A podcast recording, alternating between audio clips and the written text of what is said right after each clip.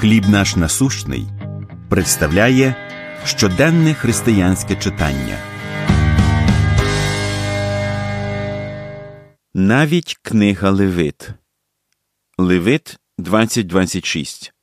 І будьте для мене святі, бо святий я, Господь.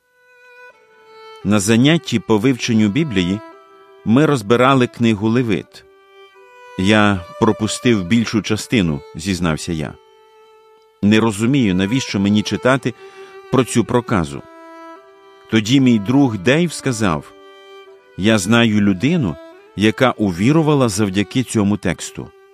Я здивовано подивився на нього.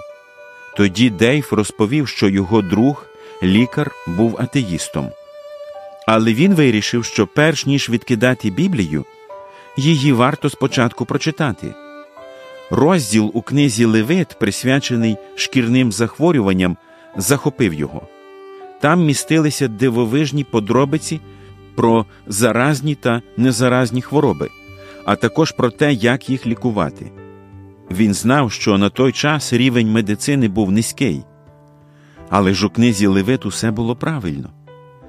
Не може бути, щоб Мойсей це знав, подумав він. Звідки він тоді отримав інформацію? Невже від Бога? Зрештою, він увірував у Христа. Якщо деякі місця в Біблії здаються вам нудними, ви не самотні.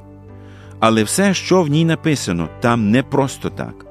Бог дав цю книгу ізраїльтянам, щоб вони знали, як жити з ним та для нього.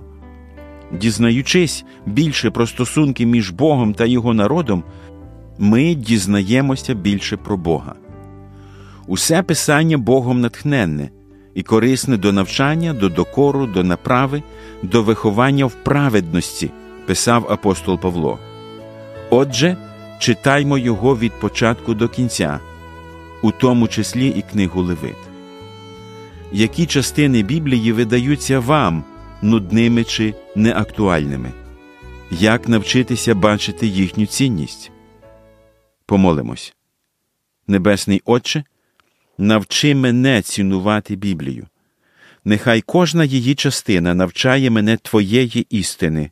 Амінь. Матеріал надано служінням хліб наш насущний.